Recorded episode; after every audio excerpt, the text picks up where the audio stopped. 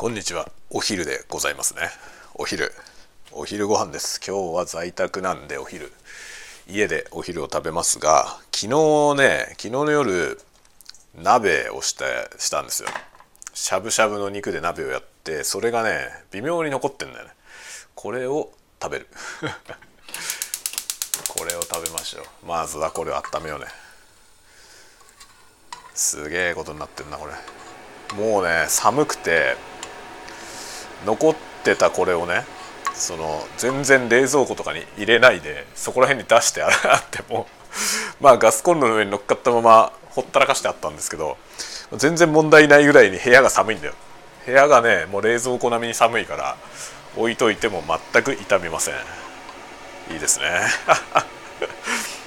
恐るべき北海道。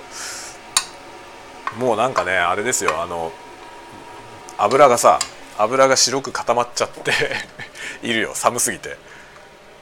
それを今からちょっと温めて、えー、食べようと思います。さてでもね鍋鍋は鍋じゃん。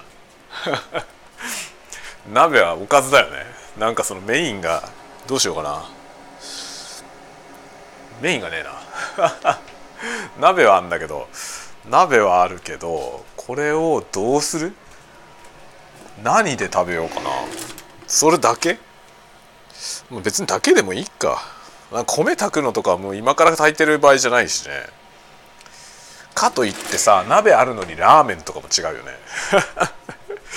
ラーメンと鍋の残り。やだな。困ったな。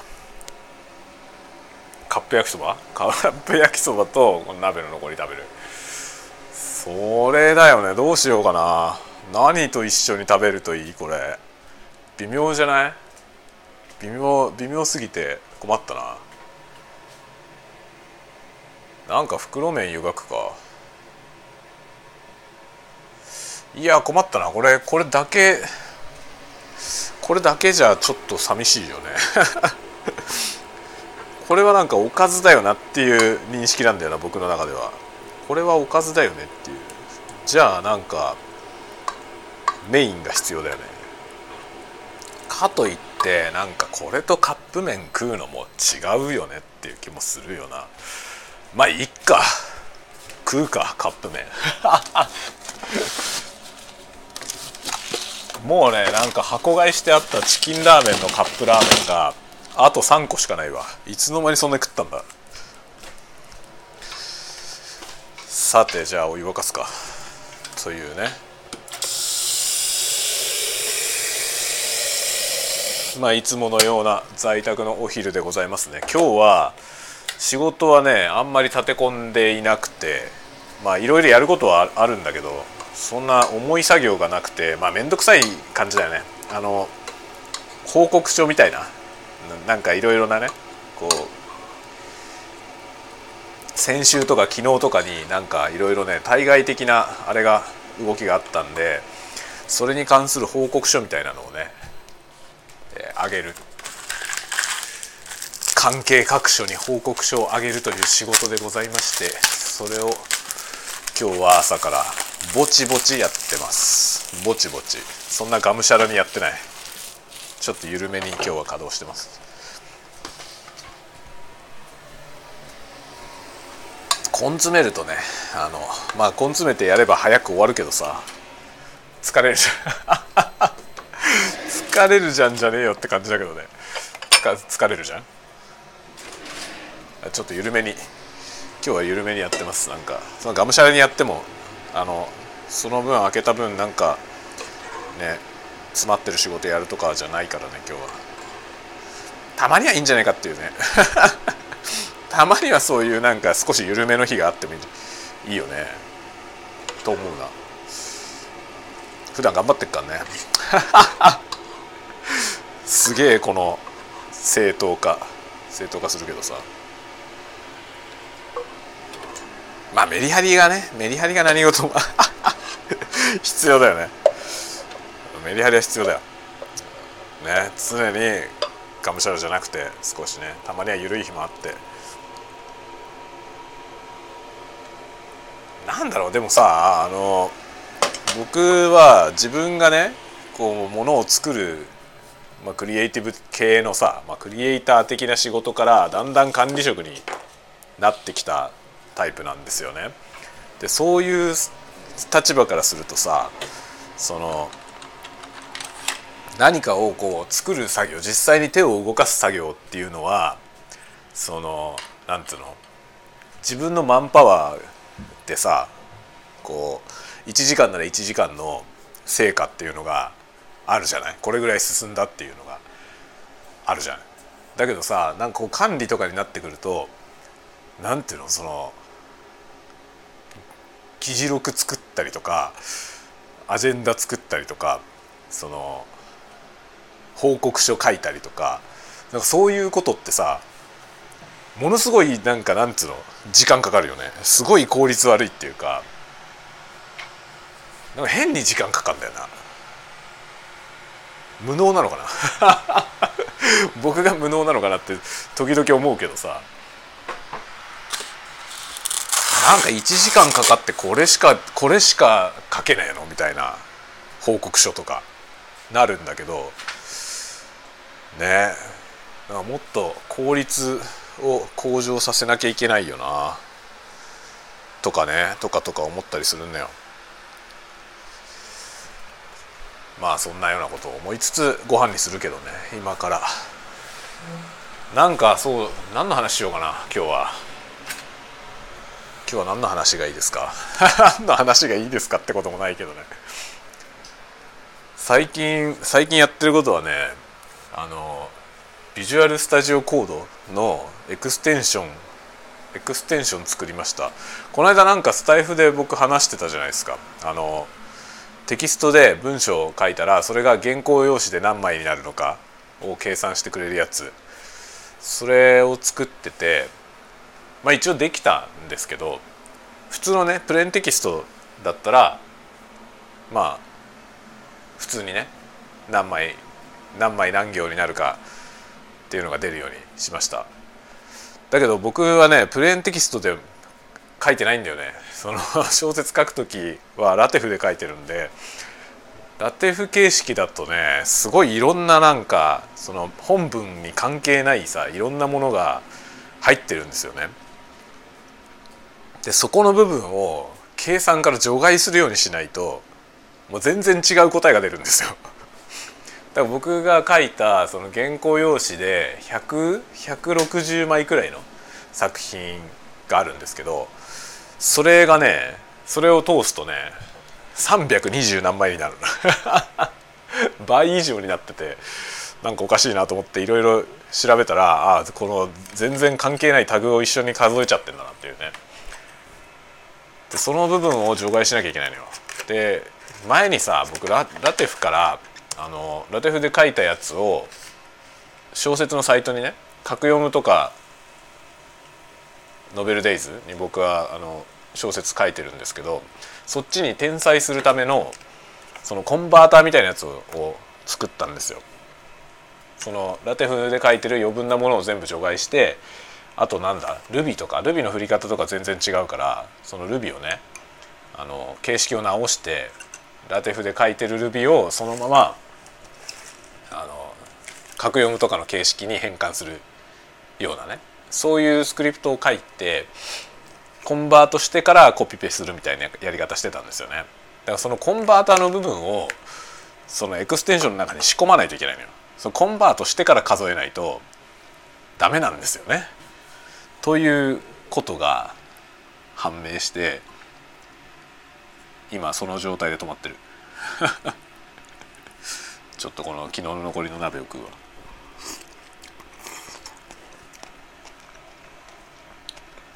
これがめちゃめちゃくちゃ美味しい。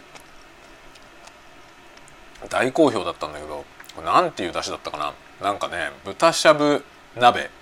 豚しゃぶ鍋あごだしみたいな。あごだしの鍋です。めちゃめちゃ美味しいよ。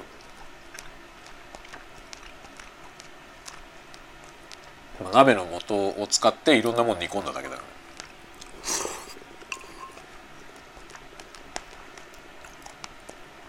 これはあれだよ。あの家庭の家庭料理のあの救世主。鍋の素を買っとくとめっちゃ便利だよ。だって料理とかほとんど料理するっていう感じじゃないもんね。鍋の素を鍋に入れてそこになんかいろいろ切った野菜とか肉とかを全部ぶち込んでただ煮るだけ。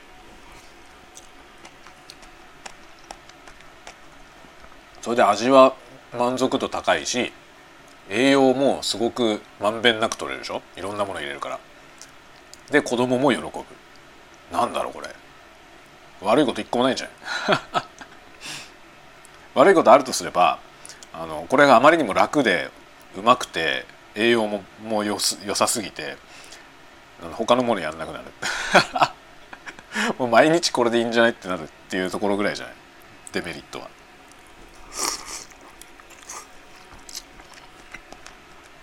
これめちゃめちゃ美味しいよ。まあうちはさ子供がまだ小学生だからさあのあんまり辛いやつは食べらんなくて結構キムチ鍋とかさキムチ鍋ってすごい人気あっていっぱい出てるじゃない？で美味しそうなやついっぱいあるんだけどさキムチ鍋とかチゲ鍋系のやつでもああいうのって大体辛いからさ子供がいるとちょっとできないのよね。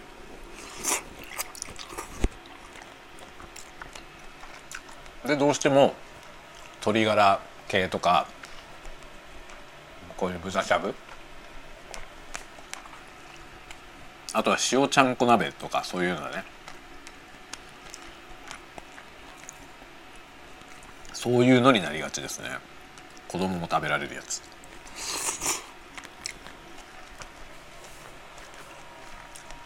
あこれ美味しいわ。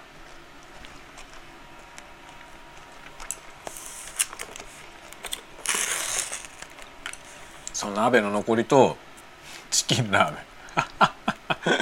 チキンラーメンのカップのやつね。カップのやつダースで買ってきたから、まあ、あと2個。ほとんど僕しか食べてないと思うんだよな。それでもうあと2個しかないわ。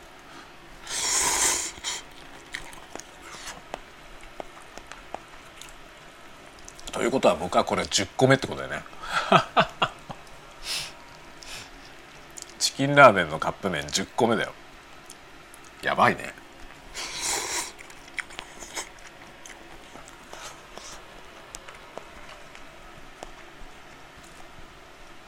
うまいんだよなこれ。うまいけど毎日食べたいものではないよね。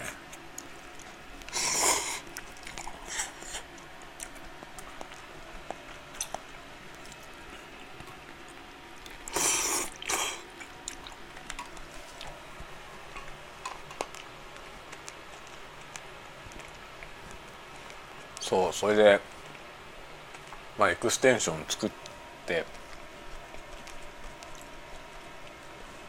作ってるんだけどね、まあ、使用をどうするかとかさ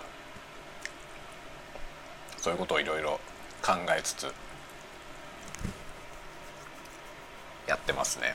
なんかこう小説小説を書く環境をよりシンプルにしたい。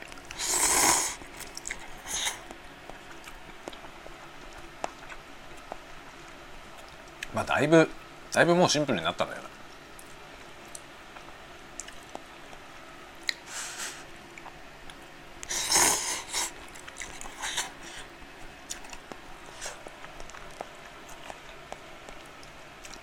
前にも言ったかもしれないけどあの文章をさある程度長い文章を書かないといけない状況ってあるじゃないそのまあ小説書いてる人とかもそうだけどそのコラムとかねコラム書いたりとか、まあ、小説じゃないものであってもなんか書籍を作ったりとかっていうとさ結構な分量の原稿を管理しなきゃいけないじゃん。それをどうやってやるか問題ってあるよね。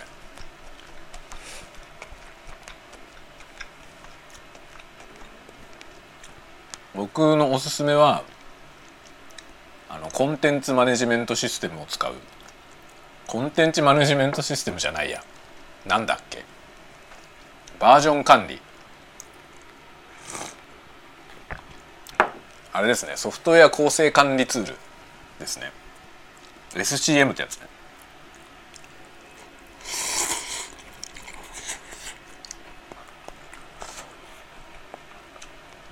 SCM は software con configuration management か。日本語だとソフトウェア構成管理って言ってたと思う。いやいわゆるバージョン管理よね。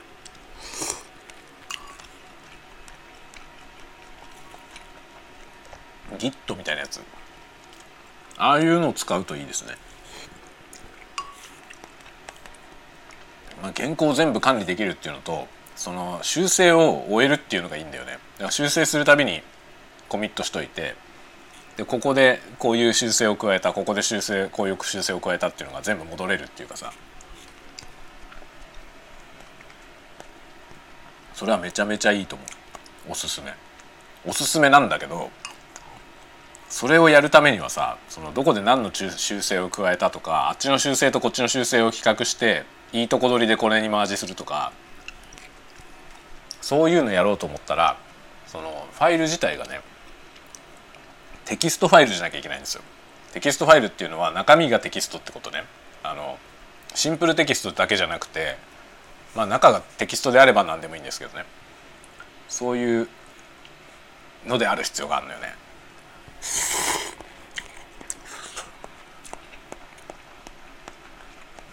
だからワープロのソフト使うとダメなんですよ。ワープロのソフトはそのファイル形式がさ中身がテキストじゃなくてバイナリになっちゃうんですよねそうするとバージョン管理できないんだよなバージョンだけは管理できるけど何がどこでどういう修正をしたのかっていうのが追えないのとそのあっちの修正とこっちの修正のいいとこ取りをしてマージするとかができない。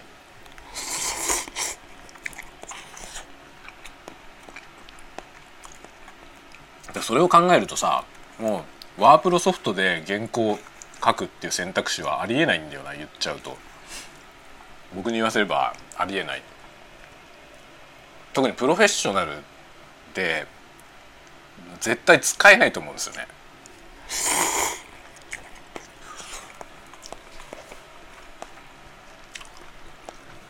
修正しながらまあ修正しながら使えない使えないこともないけどさ例えばなんだろうなこここういうふうに直してほしいとか言われて直してやっぱりもっとこうかなとか直してで結局いやここの部分に関しては元のやつが良かったなとか3つ前のバージョンが良かったなとかなった時にどうすんのかって話なんだよね。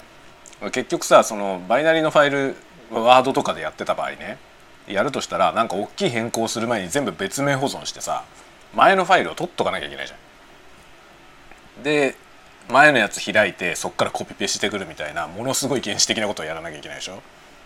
この21世紀にですよ。冗談じゃないよねそんなのね。全然使えないんだよな。あれそういうテキスト形式じゃないので原稿を書くとこういうところが何もできないんであれはなんかもうプロの道具としては使えないと思う。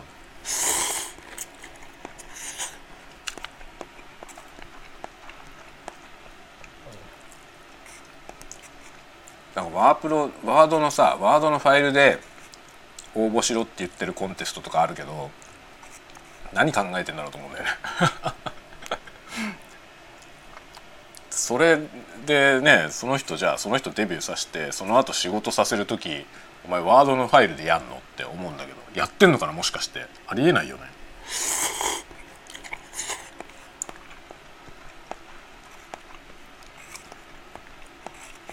バージョン管理できないソフトでソフトじゃないファイル形式で原稿を書くなんてことちょっと考えられないんだけど。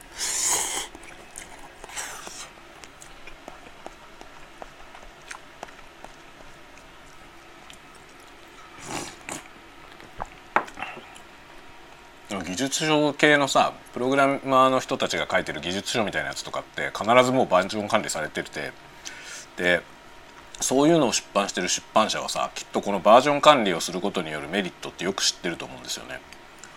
それとそうじゃない全然そういうノウハウのない出版社だと多分全然効率が違ってくるよねその本作るにしてもさ。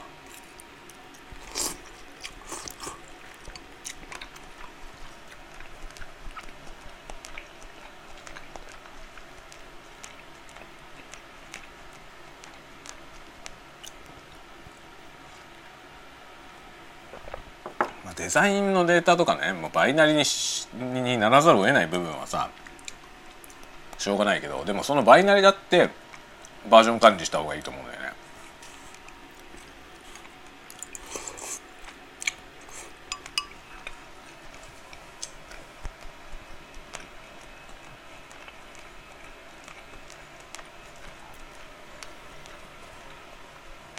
でまあ前にもねなんかノートに書いたけど僕はそのバージョン管理するってことがすごい優先度が高いからそのバージョン管理できるファイル形式じゃないと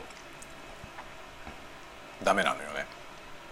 だからでもでもね縦書きで整形したいしその公募とかに出すならさ何行かける何何文字何文字かける何行の何ページ以内とかって書いてあって縦書きじゃない。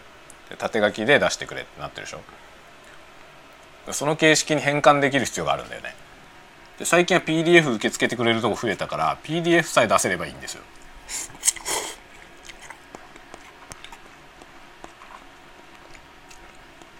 なんか前は PDF 対応してないコンテストも多くてなんか ZIP ZIP じゃないやなんだっけ。ワード、ワードのファイルってあれ ZIP なんだけどさワードの形式で出してくれとか DocX 出してくれとかって書いてあったりさ。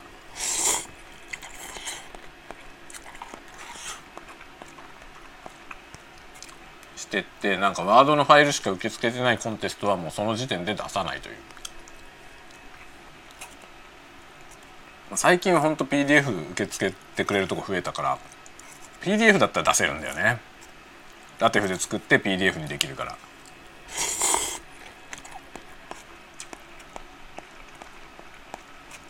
ワードを使っても PDF にできるからやっぱ PDF で受け付けりゃいいよね。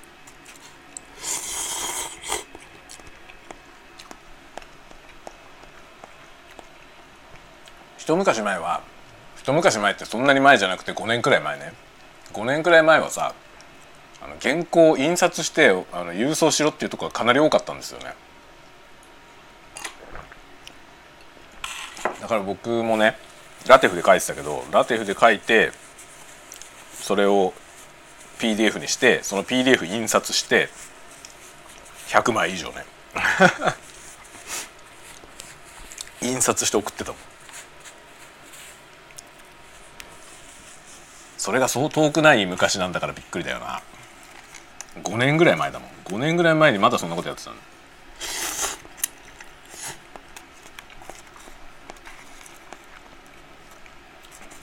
今はねなんかほんと印刷して送れっていうとこ減ったよね。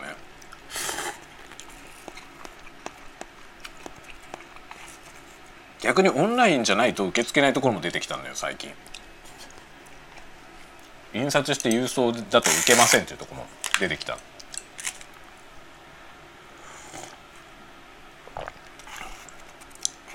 だから手書きで原稿用紙書く原稿用紙に手書きで書くスタイルはもうダメなところも増えてるよね。まあそれはそれでどうなのかなと思うけどさ。選択肢は多い方がいいような気がする。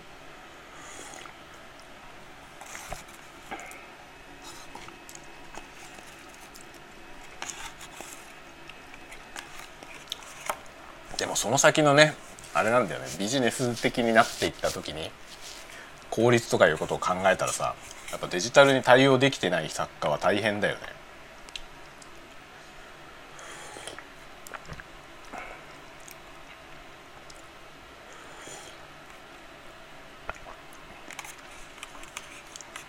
そこが最優先じゃないけどさ。最優先は中身だと思うけどね。その作品の中身。だと思うけどかといって効率がどうでもいいわけでもないよね。実際その人と仕事するってなった時に手書きでしか原稿書けませんっていう人と仕事するのは大変だよね。もちろん内容が素晴らしければまだね。そこを押してもこの人の作品をね売るんだっていうなんかそういうことはあるかもしれないけどさそれはなんかごく稀なケースだと思うよね。やっぱなんかそのねより効率的なワークフローにちゃんと乗っかれるかどうかっていうところはある種のなんかポイントじゃないかって気はするんだよね。まあ、それでそれで選びはしないだろうけどさだけど応募のその時のさ募集形式っていうのはなんかある種の足切りに一応なってるよね。だってまあ僕はさワードの形式でしか受け付けないっていうところには出さないわけだから結局それによって足切りはされてんだよ。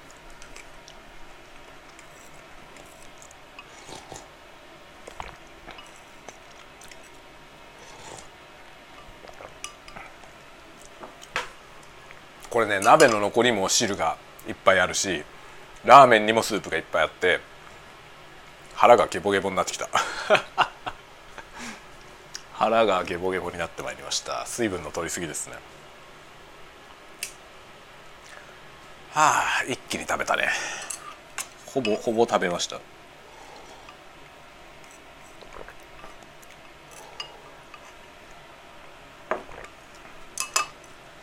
いやほんとね快適な快適な作業環境にしたいよね。いろんなものをさどうすればいいかなっていうね。であの Notion ってあるじゃない？ Notion ってなんていうの？なんなんて言えばいいの？ Notion は。あれは何のツールだ？まあメモ僕はメモに使ってるけどメモ用のツールではないよね。いろんなことが本当にいろんなことができる、まあ、 Notion っていうツールがありますけどね。あれのね API についてさっきね資料を読んでたんですよ。まああんまり大したことはできないね。アドオンみたいなことできるといいのにね。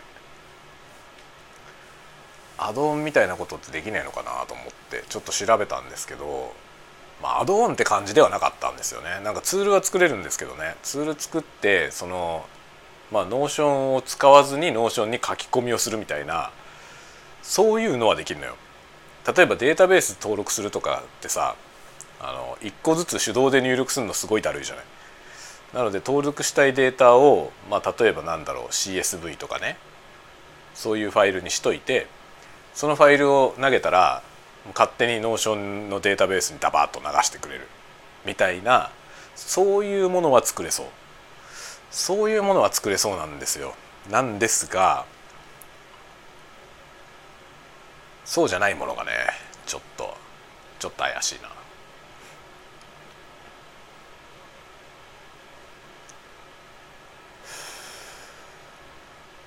なんかマークダウンのねマークダウン形式が書かれてるものとかをあの一発で Notion のページにしたいと思うんだけどさ。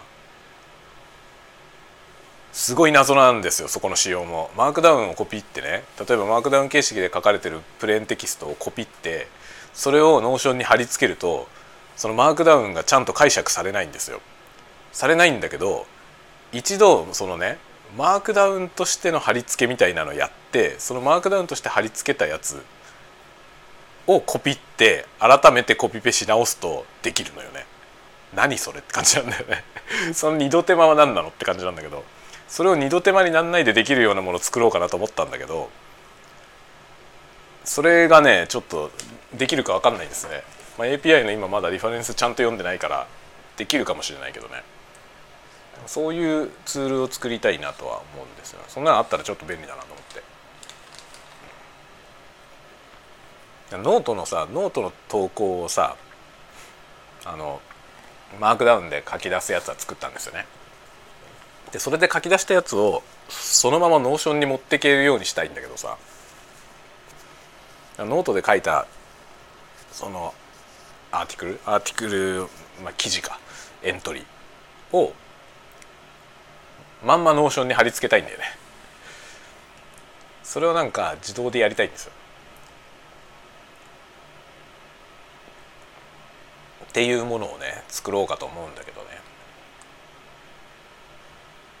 まあどの程度のことができるかちょっと分かんないな。まあでもノートの API もそうだしNotion の API もそうだけど最近のああいうなんていうのかなウェブアプリケーションみたいなものが API って言ってるものってあれ API じゃないよね。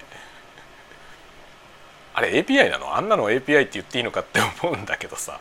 そうなんかページに表示するための内容を JSON ファイルとかで書き出してるだけなんですよね。別にそれは API じゃないんじゃないかなっていう気がするんだけどさ。もうちょっと踏み込んだことができないとなんかいろいろ作れないしね。そのプラグインみたいなもの作りたいわけよね。こちらとしては。でもそういうふうになってないですよね。だから VS コードはめっちゃいいじゃん。VS コードはそのプラグインが作れるからさそのエクステンションって言われてるやつはまあプラグインみたいなもんですよね。そのホストアプリケーションの上に組み込んでなんか機能を追加する。でそれがかなり高度なことができるんですよね。VS コードはね。さすがやっぱり分かってるよね。その拡張性を持たせてでオープンで開発することによってさそのツールのアドバンテージってどんどん上がっていくじゃない。だ VS コードってほんとすごいよね。VS コードはさテキストエディターとしてはかなり後発なんですよ。最近出てきた。まあ最近っつってももう結構長いことあるけど。だけどまあねテキストエディターって老舗のものが多いから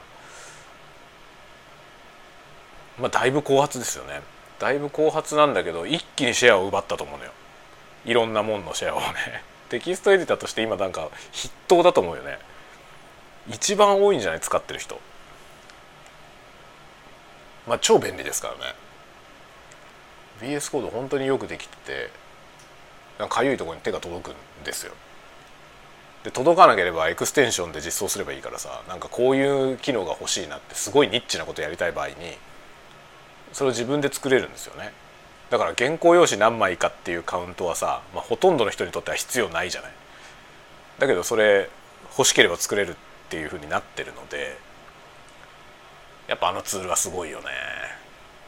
VS コードはすごいと思いますね。だからもう VS コードで原稿を書く。僕まあ今ねコラムの仕事とかもしてますけど VS コードで書いて Git で管理してる。っていうふうにしてますね。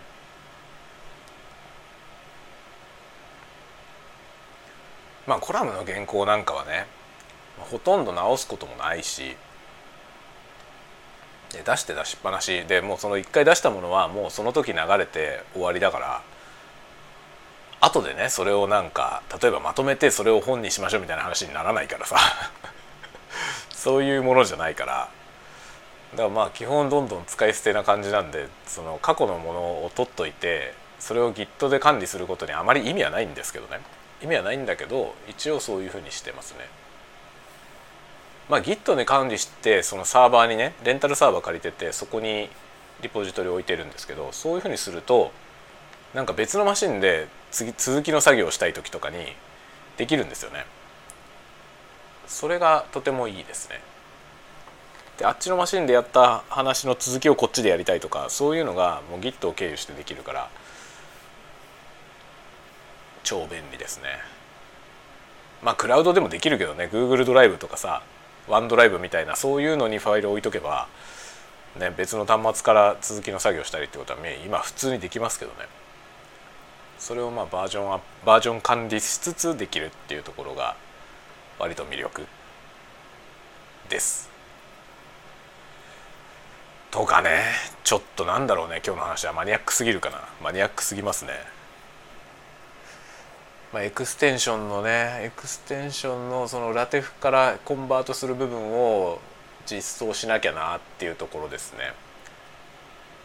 まあでもね前に作ったツールが Python っていう言語でね Python で書いたやつなんでで VS コードのエクステンションは TypeScript っていう言語なんですよ。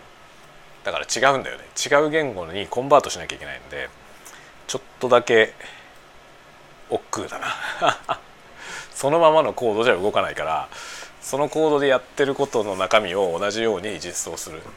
まあ同じことはできるはずなんで実装はできると思うけどね。ただちょっと面倒くさいね。さてと。さてと思ったらねゴミ袋がなくてまあ今日はゴミの日なんでゴミ朝ゴミを出したからゴミ箱にゴミ袋が装着されてなかったんですが子供らがですね容赦なくそのビニール袋についてないゴミ箱にゴミを捨てていきやがりました。なんでなんだろうな見りゃわかんだろうと思うんだけど。ね見てここにさ袋がついてなかったらさあれってなるじゃん。父さん袋がないよってさせめてせめて言えよと思うんだけど。そのまま袋のないところに捨てていきやがる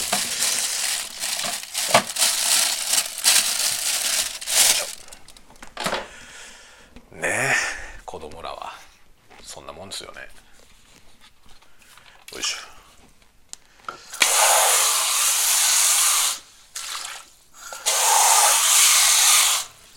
ょよし食べ終わりましたよ。ちょっと食べ過ぎたな。ちょっと食べ過ぎたわ。お腹がいっぱいすぎる。午後仕事なんじゃない眠くなっちゃうね。眠くなっちゃいますがコーヒーでも飲みつつやりますかね。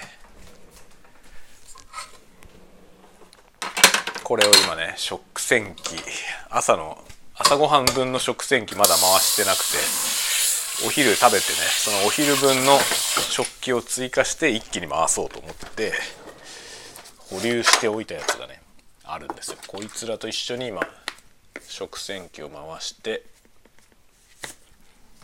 午後の仕事に移りますね。こう食洗機のさその洗剤の話前にしたよね。覚えてますか？そんなこと覚えてねえよって感じだと思うけど。このね薬用薬用石鹸ミューズってあるじゃん。あのミューズの会社が出してるこのフィニッシュってやつ。これがめっちゃおすすめ。めっちゃおすすめです。粉のやつ。これめっちゃいいよ。っていうかうちのこのねパナソニックのビルトイン食洗機なんですけどこれはそのね粉末のやつじゃなきゃダメだって言われた。粉末のを使ってくださいと。ああチキンラーメンのカップ麺の蓋を捨てようとしたらベルマークがついてるじゃん。これを切らなきゃいけないね。ベルマークを切ってよいしょ。1点1.2点ですね。ベルマーク。チキンラーメンのベルマークは1.2点でした。日清食品。なお普通のチキンラーメン普通の袋の方のチキンラーメンは0.7点。だからこのカップの方のやつが点が高いですね。ってことは値段も高いんだろうね。まあそりゃそうだよね。カップの方のやつには具が入ってるから。はいというわけでご飯食べ終わりました。じゃあじゃあ仕事しようかな。というわけで皆さんまた次の次のスタンド FM でお会いしましょう。ではではまたね。